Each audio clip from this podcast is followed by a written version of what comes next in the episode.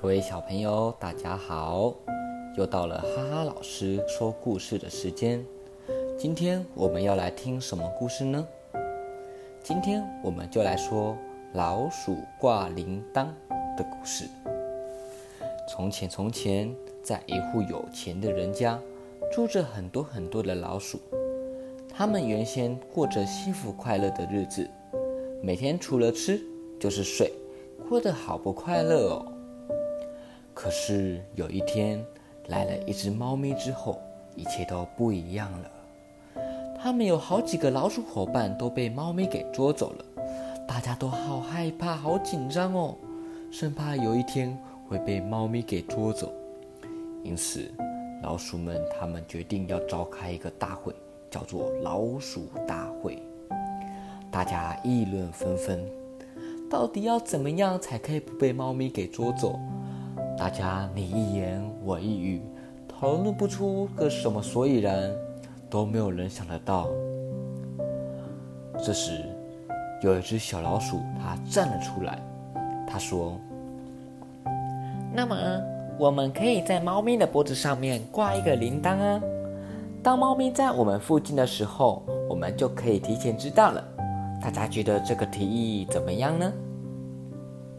大家听了之后，既开心又兴奋。哎呀，这的确是个好主意呀！你好聪明哦！哦，小老鼠，你这个提议非常的棒。嗯，我果然没有看错人。于是大家就赶紧将一个铃铛马上给制作了出来。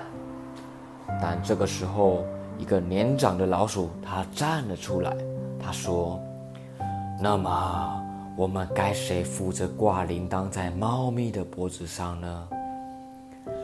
老鼠，这个题是你提的。小老鼠，你去，你去，你去挂铃铛。小老鼠它觉得帮猫咪挂铃铛好可怕，好可怕！万一有个不小心被猫咪吃掉该怎么办？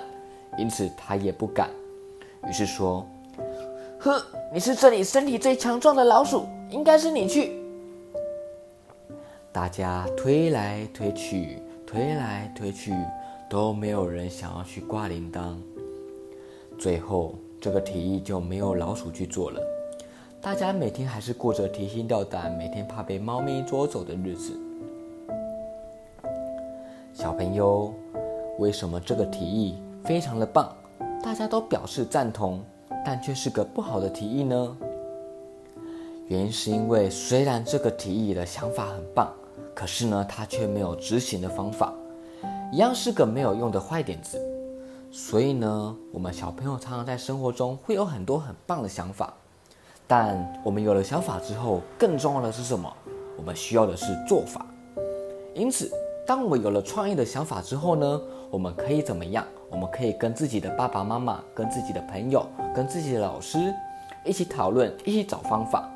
或者是呢？你觉得你想要从书中自己去找答案，自己去翻书，然后从阅读中可以发现一些新点子，这也是个一个方法。好了，如果呢你有很多很棒的点子想要跟哈哈老师分享，那或者是呢你想要跟哈哈老师讨论一些，比如说你有什么做法、想法都可以，欢迎你一起留言，一起跟我讨论。好了。